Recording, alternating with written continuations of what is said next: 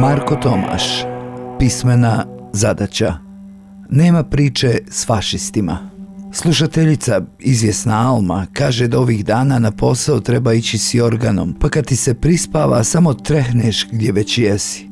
Bravo Alma, treba reći kako si, šta stvarno misliš, a i ponašati se tako, ako nisi od onih koji se lože na zlo.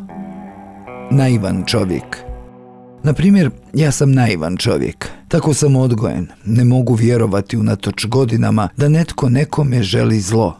Tako se i ponašam, bez obzira što me to dovelo u nebrojene nevolje. Što reče Derviš Sušić, nesporazumi s balkanoidnom sredinom obično završavaju u ovakvim situacijama, to jest u zatvoru. Neću, ne znam drugačije osim otvorenog srca, vjerujući da mi nitko ne želi zlo. S druge strane, mog odgoja stoji doktrina da s budalama nema pregovora. To mi je iskustvo pokazalo. Dijalog kao da nije moguć. Znači, nema priče s fašistima.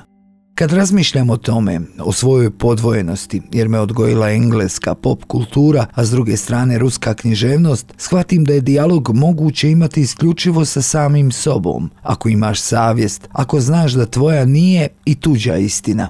Bezlične birokrate.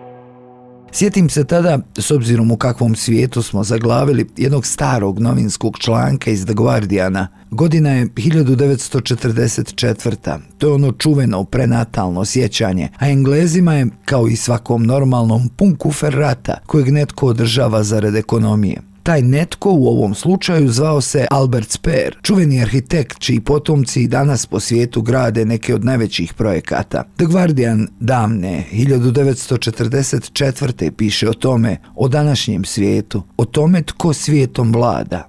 Parafrazirat ću sada jer nemam tu knjigu pri ruci. Riješit ćemo se mi i Hitlera i Goebbelsa, ali se plašimo da se nikada nećemo riješiti Alberta Sperova, bezličnih, sivih birokrata koji samo rade svoj posao. Preslačenje. Pa kad shvatite da više ne možete raspoznati sve te spodobe koje bljuju s vaših ekrana, sjetite se toga što se pisalo prije 80 godina. I onda razmislite je li nacizam pobjeđen ili je samo umjesto uniformi obukao odijela.